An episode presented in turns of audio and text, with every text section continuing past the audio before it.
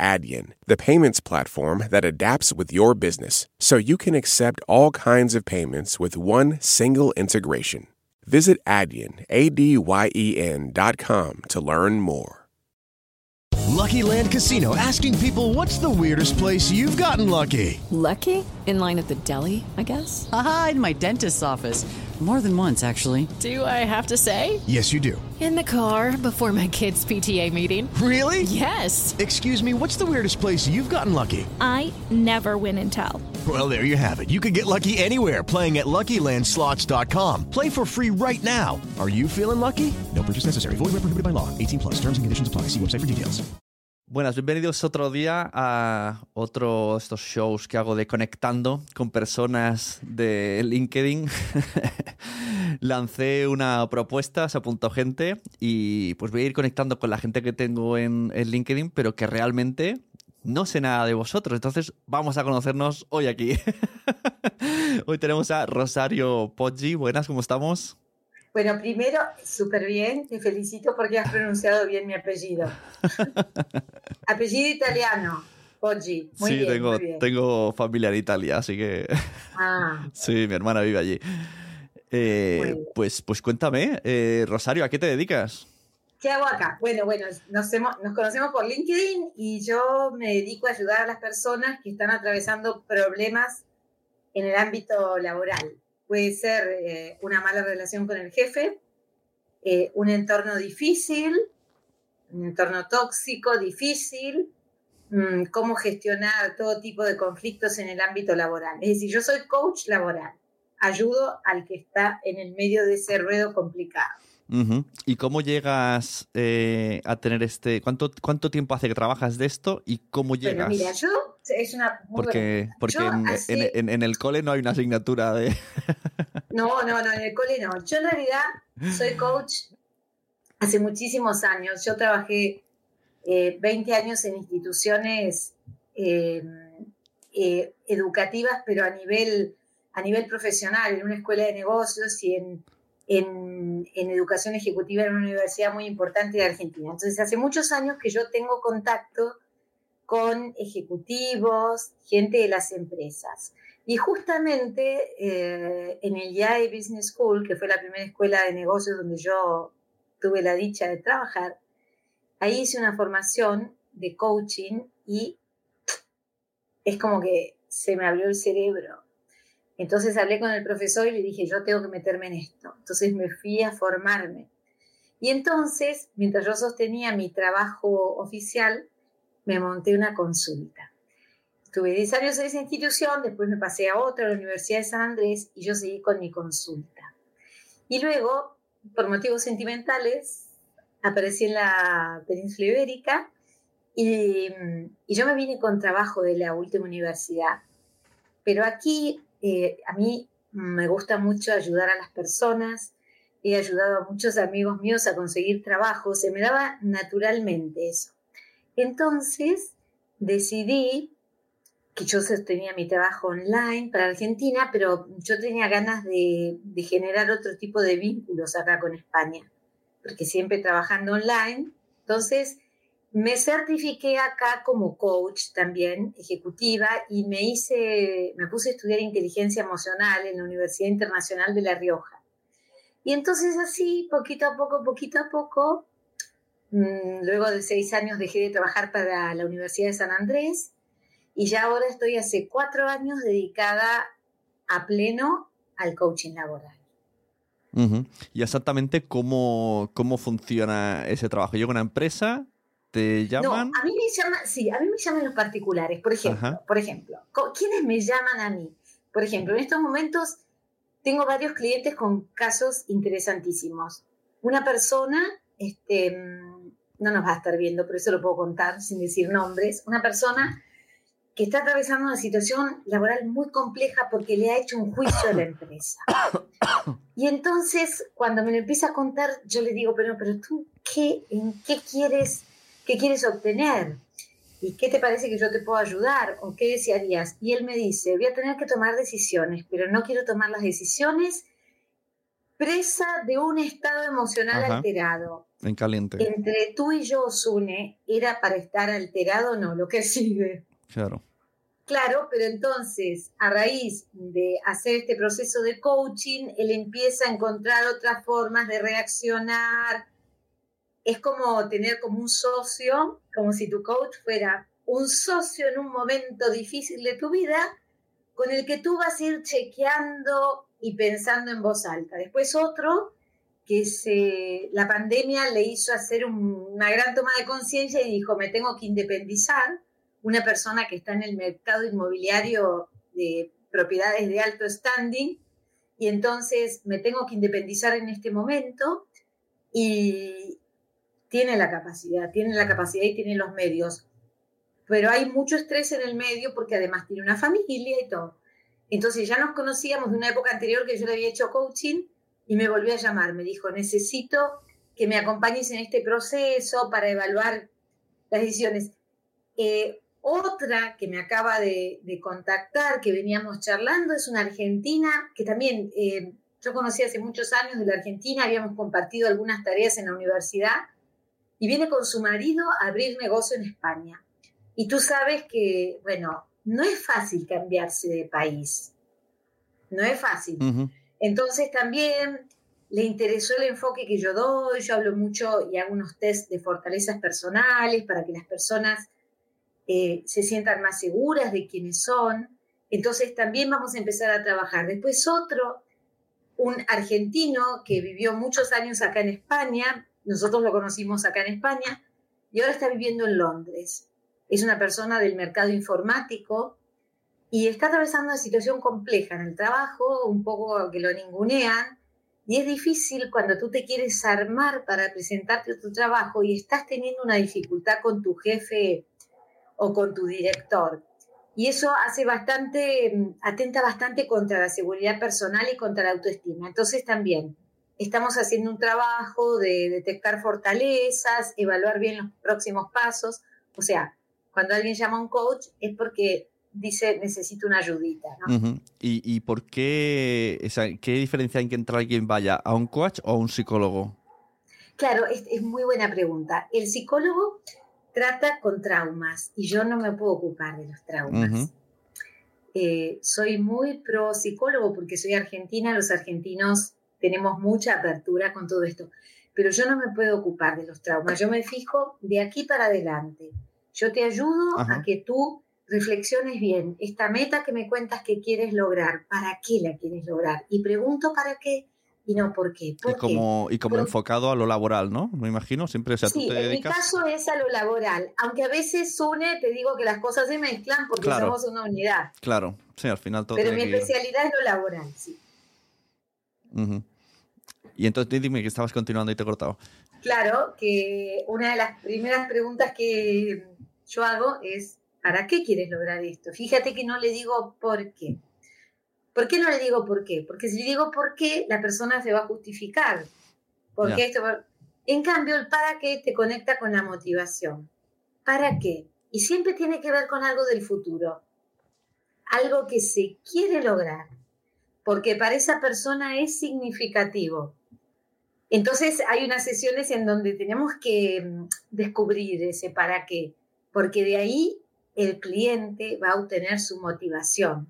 Y también le pregunto, ¿y a quién más va a beneficiar esto que quieres lograr, si lo logras?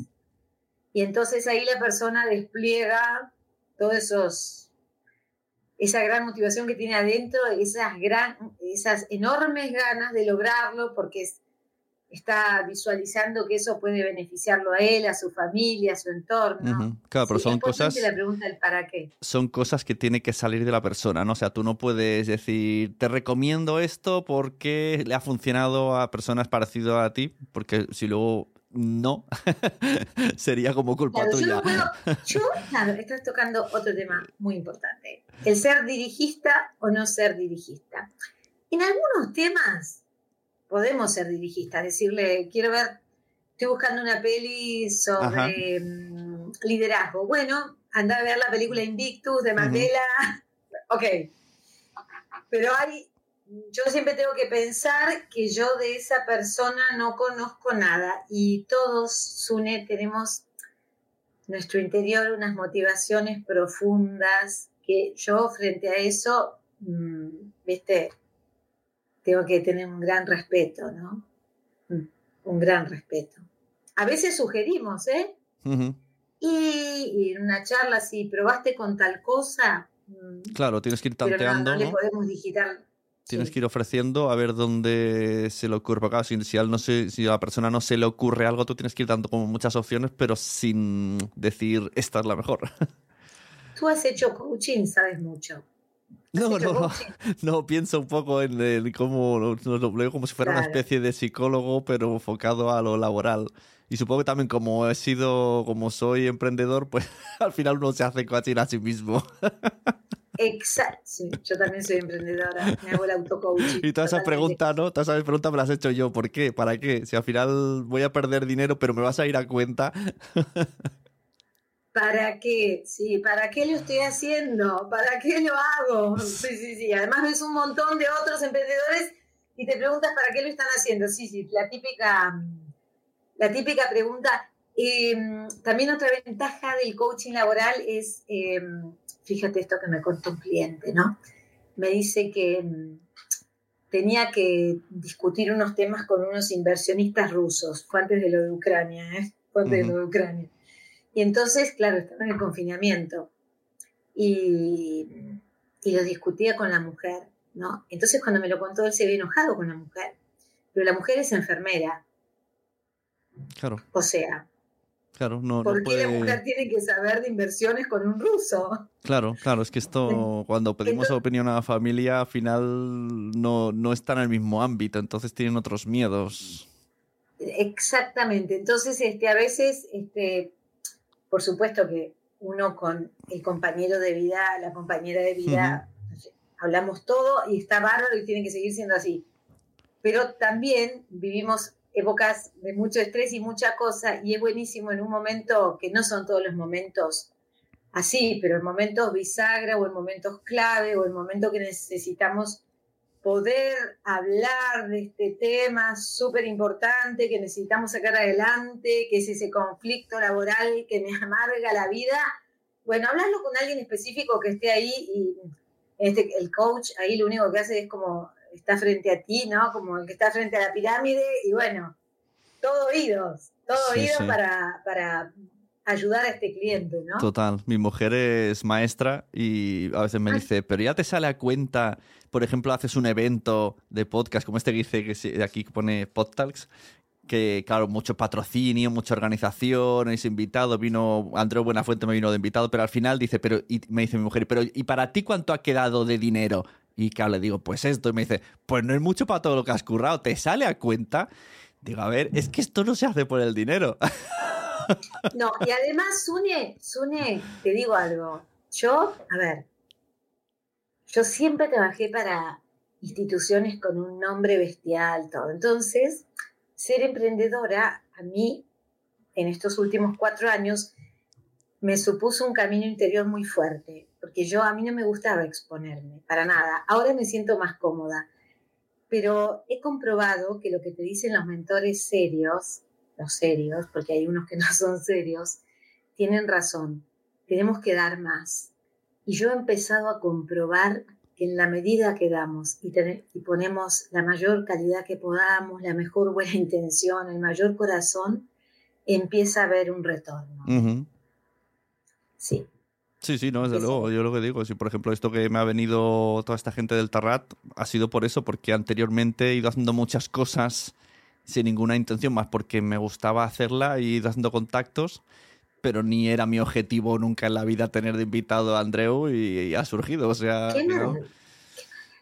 Sí, sí, claro. Y claro, pero, pero ya lo ve como, pero has estado dos meses ahí enfrascado, te has cabreado con marcas y al final te ha quedado este dinero. Digo, bueno, pero No importa. Pero ahora, hoy es esto, mañana Claro, claro, bueno, de hecho ahora ya en otro evento que hay, eh, o sea, en mi propio evento me puse de moderador en esta mesa y en otro evento que viene de podcast me han llamado para ser moderador. Cuando yo no soy de oficio moderador, pero como me he puesto yo en mi evento de moderador, pues ya ha servido para moderar otra mesa de podcast en otro sitio que no es el mío. Bueno, pero yo me quiero enterar, quiero escuchar eso. ¿Lo vas a comunicar? Sí, sí, sí, dentro de poco todavía no, no tengo, pero sí, sí. Y entonces, claro, en la, en la, en la de mi evento, la de Podtal, sí que estuve en la mesa de moderador con, pues, con esto, con, con Andreu, con, con Mia Font, con Carlo Padial, y desde ahí pues me, me, me vio la gente. Maravilla. Pero sí, sí, es lo que dices, que al final eh, no puedes pedir opinión. Nos sale siempre pedir opinión a los cercanos, amigos, familia, pero a lo mejor en temas laborales no son los más adecuados, porque ellos van a ver. Sobre todo, sobre todo cuando, a ver, la verdad que es como lo que tú dices, ¿no? También un psicólogo. A ver, no todos los momentos de la vida son para. No, no. Pero hay momentos cruciales. Hmm. Yo, por ejemplo, con esta persona que te digo que le había hecho un juicio a la empresa, te digo sinceramente, yo llegaba a mi casa y le contaba a mi marido y yo le decía, yo no sé por qué se va, no se va de la empresa, porque se podía ir. Porque yo me ponía en la piel de este hombre y decía, qué situación tan complicada. Pero a partir de la tercera o cuarta sesión, y esto yo lo vengo viendo que es como una regla, la persona empieza con un cambio de comportamientos. Y ya cuando el día que me dijo, mi mujer dice que bajé 10 cambios, y después lo que se dio sobre el final, que la persona cambió tanto su reacción, claro, al principio estaba muy alterado, ¿no? Tenía, tenía sus motivos. Se trabajó tanto a sí mismo, cambió, cambió el foco, que después los mismos agresores, digamos, entre comillas, cambiaron de, de conducta hacia él. Un cambio bestial, ¿eh? porque la verdad que trabajarse uno mismo da buenos resultados. Claro, a veces tam- estamos tan acostumbrados a lo que hacemos y al día a día, ¿no? Que no vemos mm, cosas que podemos usar. Entonces viene alguien de fuera y te dice, pero si tienes esto, ¿por qué no lo estás haciendo? Y dices, no sé, esto es lo que hago. ¿no? Yo sé, yo ando cinco años esto y tal, pero dale esta vuelta, porque lo tienes tan cerca. Es como a mis hijos cuando les pongo un juguete, juegan con él. Aunque haya estado cinco años quieto ahí. Pues es un poco lo mismo. Sí. Mover los juguetes para Sí. que los veas.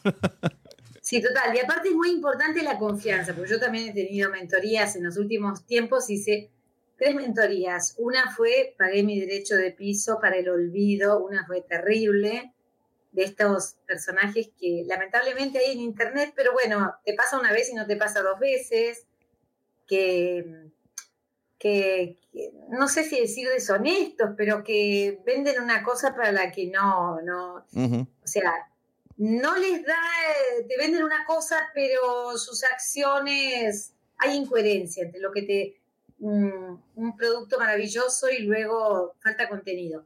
Pero después, pero te digo, es una sola vez que pagas el derecho de piso y listo. Y después tuve dos mentorías fabulosas. Esto, esto de derecho de piso, esta expresión es que no entiendo la, la expresión. ¿Qué es esta expresión? Derecho de pisa. Derecho de piso. De piso, no sé qué es esta expresión. Derecho de piso, ah, muy bien. Es cuando tú cometes errores de novato. Ajá. Porque entonces en Argentina te dicen, "Está- estás pagando el derecho de piso. Pagas el de- Como que tienes que pasar por ahí sí o sí. Sí, hasta aprender que eh, después olés a los perfiles que son más, bueno. Y después hice dos mentorías maravillosas con dos profesionales, dos mujeres, este, mm, que fueron personas muy capacitadas, extraordinarias, que están en LinkedIn. Y entonces ahí te das cuenta también lo que es tener, contratarte a alguien en un momento que tú lo necesites. Contrat- es, es algo fabuloso, ¿eh? Es algo, o sea, es un dinero bien invertido. Si das con el profesional Ya. que te puede ayudar, eh, vale la pena. ¿eh? ¿Y cómo- Porque el salto que tú puedes dar, a ti te habrá pasado en- seguramente en algún momento de tener que hacer una inversión que digas, avancé. ¿Y cómo se, eh, hoy día con tanto input, tanta... Vas, vas en Instagram y te va saliendo gente de yo te ayudo a ser rico, yo te ayudo. O sea, ¿cómo diferenciamos yo caí en esa trampa. el que ¿viste? sí, el que no, con el que te embauca? Porque al final lo que sabe hacer esta gente es hablar. Entonces, claro, alguien que sabe hablar bien, pues tú dices, pues debe de saber las cosas. Es lo- y yo ya he descubierto, te dicen, te vendo una vida extraordinaria, te vendo la vida de tus sueños y te muestran una isla en el Caribe y un Mercedes-Benz. Y yo no sé si, yo no sé si la vida de mis sueños, no, yo no creo que sea tener un Mercedes, porque no sé, yo no puse mi vida en que esa iba a ser mi felicidad. Y, y- y- y ahora que tengo ojo crítico, a raíz de- de- del desengaño que tuve con una, con una mentora, empiezo a ser como más crítica también de estos mensajes. Ya no le creo a nadie que te venga a vender una vida extraordinaria, porque, yo- porque la vida extraordinaria tú te la haces tú con las cosas que a ti te hacen feliz, ¿viste? Ya. Te venden felicidad. Felicidad, viste que está muy de moda. Yo digo la felicidad. Felicidad, yo soy la que pone el paradigma de mi propia felicidad, o tú, ¿no te parece? Mira, hay una cosa que me ha gustado todo este rato. No has dicho la palabra éxito en ningún momento. Ah, no, ah, qué Porque. No, no, porque yo odio cuando alguien, ¿no? Es como, incluso a mí a veces me han llamado de, lo traemos para, ven para hablar de cómo hacer un podcast de éxito. Le digo, "N- no pongas ese título conmigo. O sea, no, no puede ser. Porque ¿Qué es el éxito? Al final el éxito es que te encuentres bien contigo mismo. Pero no, no te ayuda a ser exitoso. Bueno, pues mm, ayúdame a otras cosas, ¿no? porque para ti el éxito no es lo mismo que mi éxito. Totalmente, totalmente. Y ahora se habla mucho de la felicidad, ¿viste? Sí, Y a mí me choca porque la felicidad es, está de acuerdo al sentido que tú le des a tu vida. claro. Entonces, yo no voy a ir a hacer un curso que me enseñe felicidad. Sí puedo llegar a estudiar un poco inteligencia emocional, que a mí me vino uf, súper, porque me enseñó a darme cuenta mis estados emocionales y a, y a gestionarlos mejor y todo. Pero la felicidad está directamente relacionada con el sentido que tú le des a tu existencia. Y además que es un, ¿no? La felicidad es como algo muy etéreo, o sea, puedes... Es que no sé, no sé si hay alguien 100% feliz. Tú puedes estar mucho tiempo en tu vida feliz y contento con lo que tienes, pero siempre hay algo que no. un familiar enfermo, no sé, un despido, un algo, un, no sé, que se te, te das un golpe en la mesa, yo sé. Y a pesar de que puedes tener un familiar enfermo y de que la vida no sea perfecta, tú estar, ser un agradecido, porque a veces miras al costado y dices, no nos quejemos, ¿no? Claro, sí, sí. Sí, mira, el otro día lo decía, lo decía en Twitter. eh, mi tío que tiene, tenía 65 años se fue a dar una vuelta y se murió y ya está. Y, y no sufrió nada, de repente chimpum. Y claro, y te quedas como pensando, ¿no, Jolín? Una persona que estaba ya jubilada y estaba como a, a pasar el día y, y de repente se acaba todo. Entonces luego te metes en Twitter y ves la gente ahí quejándose por idioteces absurdas y dices, mm, ¿por qué no centramos un poco la vida? que, que luego te, te mueres en la calle sin darte cuenta. Mira, hay- estás diciendo una cosa muy importante. Viste, bueno, soy argentina, vivo hace nueve años acá, y yo sé que en algún momento me voy a volver a la Argentina, pero vivo el presente, ¿eh? Yo Ujú. vivo el presente, esta es mi siempre fue mi filosofía de vida, tratar de ser feliz con el hoy. Bueno, y entonces yo tengo una sensación de finitud, ¿no? Entonces, por ejemplo, hace cuatro años una amiga mía, también argentina, se fue y se fue a vivir, se volvió a Argentina, bueno, después se fue a Italia.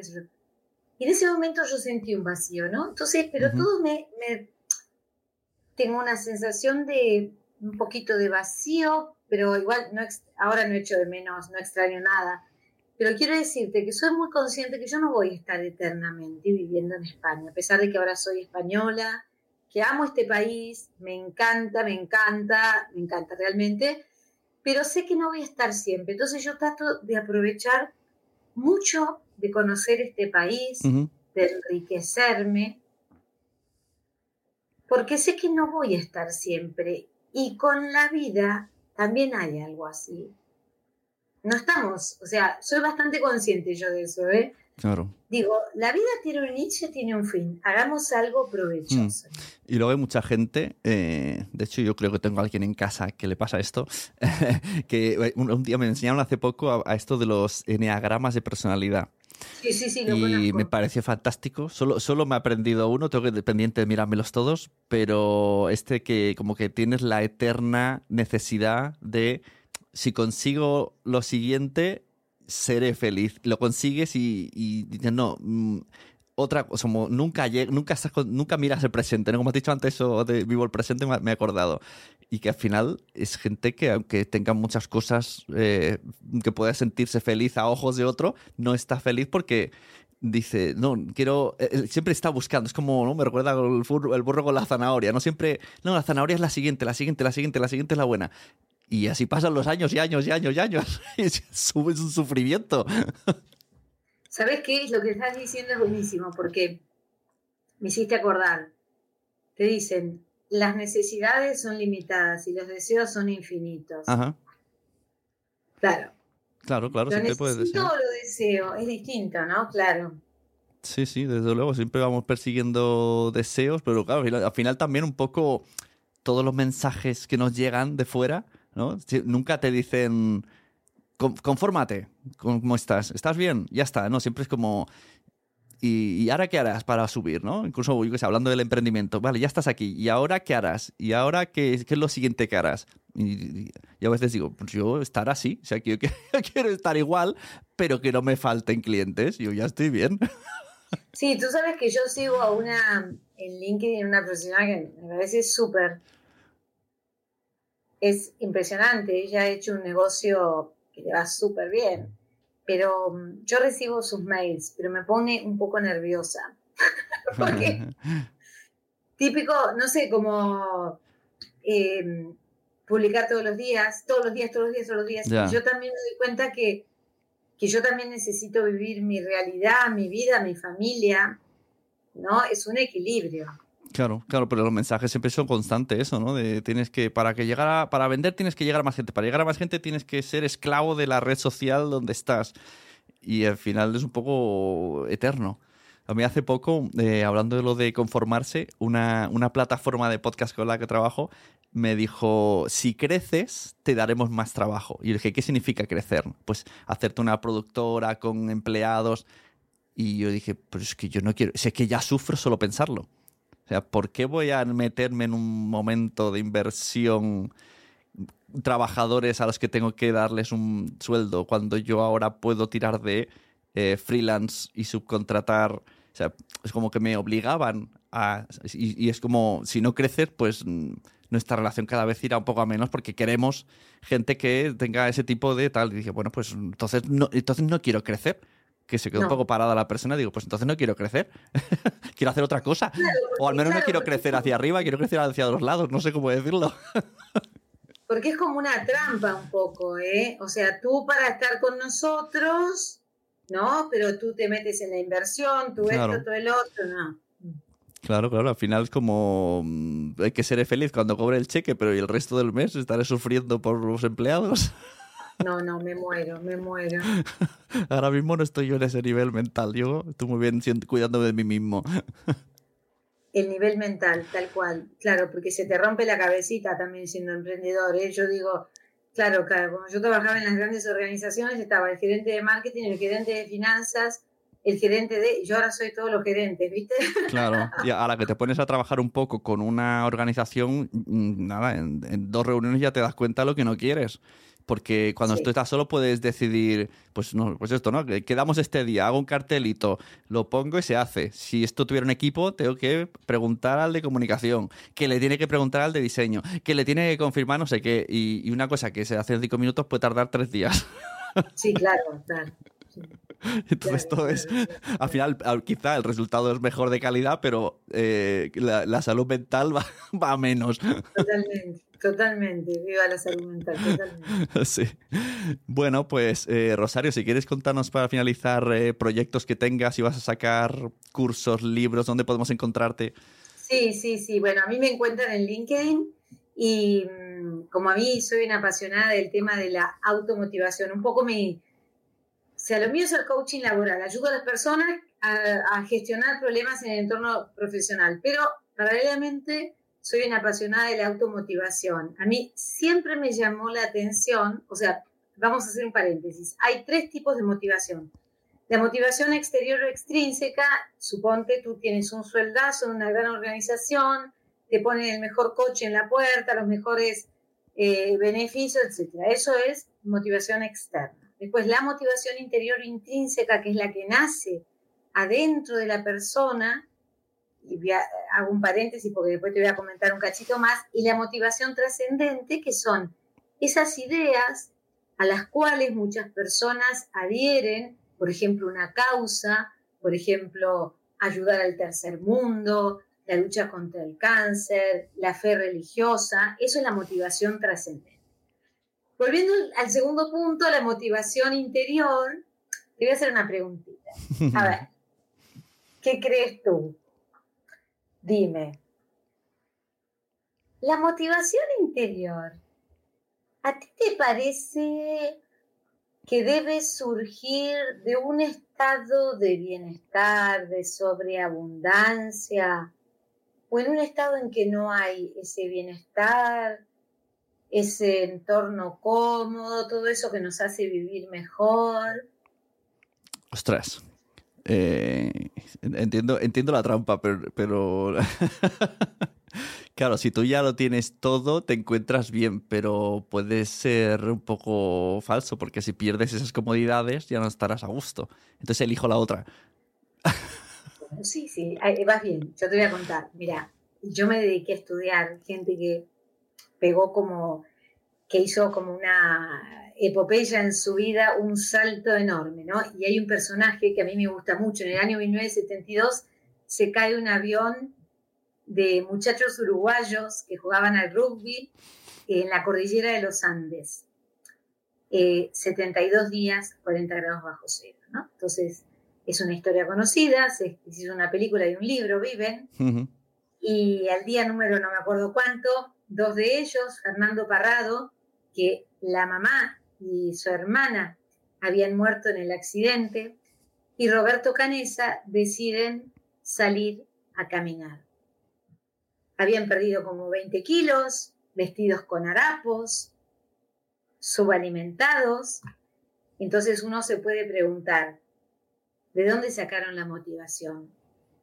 Después otro caso es el de la española Irene Villa, ¿no? Que a los Ujú. 12 años pierde sus dos piernas. Entonces yo me yo después de meditar estos casos y otros que conozco he llegado a la conclusión de que la motivación es igual a gran autodeterminación. Esa necesidad que tienes de ir para adelante. Ahora bien, Dicen los científicos que no todas las personas nacemos con el mismo nivel de automotivación. Hay tonos vitales. Si tú te fijas, en tu familia debe haber también diferencias. En la mía las advierto. Yo nací con una motivación como alta, ¿no? Sí, igual a mi madre. En mis hermanos, mis primos, hay diferentes niveles. Lo más importante es que todas las personas pueden, aprendiendo a pensar bien, aumentar su motivación interior. Porque muchas veces no se tiene una forma de pensar que motive, porque nos hemos contagiado un poquito de algunos discursos familiares, algunos entornos que me- ven el vaso medio vacío en vez de medio lleno. Entonces yo que mm, siempre me ha apasionado esto, me di cuenta que en todos los lugares donde yo trabajé, bajo las mismas condiciones, había personas que, que siempre tenían ese fuego interior para tratar de hacer las cosas bien, llegar todo, bien, y otras personas a las que nada satisfacía, que tenían el mismo sueldo, todo. Entonces ahí me volqué a estudiar la automotivación. Y también tengo un programa que me suelen llamar los líderes de equipo, un programa de automotivación, las siete claves de la automotivación en el entorno profesional. Entonces me dedico a hacer procesos de coaching, así ayudo a los clientes individuales y después en las empresas también con este programa las claves de la automotivación. Ujú. Pues mira, ahí tienen la gente la información. Dejaré en, en la caja de descripción de, como esto también saldrá en podcast, pondré tu enlace de LinkedIn, eh, Rosario Pocci, y ya que si, si a alguien le interesa que vaya contactando y ya me contarás. Genial, genial. Súper, súper. ¿Y podcast no tienes pendiente de, de hacerte? Podcast todavía. No me animo. El día que me anime, hablamos. Bueno, el día que me anime, no. Todavía no me animo. Todavía te- no me animo. Pero si mm, en unos meses más puede ser, hablaremos, me ayudarás. Claro, yo tengo varias, varias cosas. Aparte de las asesorías y las producciones, tengo Quiero ser podcaster, que es para quien quiera ir entrando un poco. Hay un, montón de vídeos, hacemos reuniones y ahí la gente se va un poco informando y motivando hasta que se decida dar el paso, ¿no? Y eso son 13 euros al mes de suscripción y la gente va entrando y, va viendo un poco el mundillo. ah, bueno, bueno, me lo voy a estudiar, ¿eh? me lo voy a estudiar. Claro. sí, me lo voy a estudiar, me lo voy a estudiar. Bueno, pues Rosario, recuérdanos alguna web o redes sociales tuyas. Bueno, yo estoy en LinkedIn, básicamente en LinkedIn porque Facebook no es para negocios. Eh, profesionalmente estoy en LinkedIn como Rosario Poggi. Y ahí me pueden buscar, estoy como con todo ahí. Instagram no les, no, tengo algunas cositas, pero mucho mejor en LinkedIn. te centras en LinkedIn. Muy bien, pues eh, muchas y yo, eh, gracias. perdón, te quiero agradecer muchísimo tu generosidad y que, y que cuando me hiciste la convocatoria dije me interesa y no, me encantó, me sentí súper cómoda en este rato contigo. Igualmente. Eh, bueno, súper bien, te agradezco muchísimo. Pues eso, seguimos en contacto. Para, para eso es esto, para ir conectando y así, mira, más que un simple mensaje de tal persona quiere conectar, pues mira, lo conozco a la persona y se conecta de verdad. O a lo mejor no, a lo mejor dice, vaya, pues no he conectado nada. No, no, sí. Hemos conectado. Sí. Bueno, muchísimas gracias. Muchas gracias. Hasta luego. Chao, chao. Mary redeemed a $50,000 cash prize playing Chumba Casino this year. I was only playing for fun, so winning this was a dream come true. Chumba Casino is America's number one social casino experience. It's serious fun. With over 80 casino style games to choose from, you too could win life changing amounts of cash. Be like Mary. Log on to chumbacasino.com and give them a whirl. That's chumbacasino.com. No purchase necessary, void or prohibited by law. 18 plus. Terms and conditions apply. See website for details. The voice in the preceding commercial was not the actual voice of a Algunas personas fueron hechas para seguir las instrucciones. Nosotros fuimos hechos para crear las nuestras. A medir siempre dos veces y nunca cortar esquinas. A menos que, por supuesto, tengamos una sierra de inglete compuesta. Northern Tool and Equipment es el paraíso para resolver problemas. No hay nada que no podamos encontrar, arreglar o resolver juntos. Estamos hechos para esto. Resuelve tus proyectos hoy mismo en northerntool.com.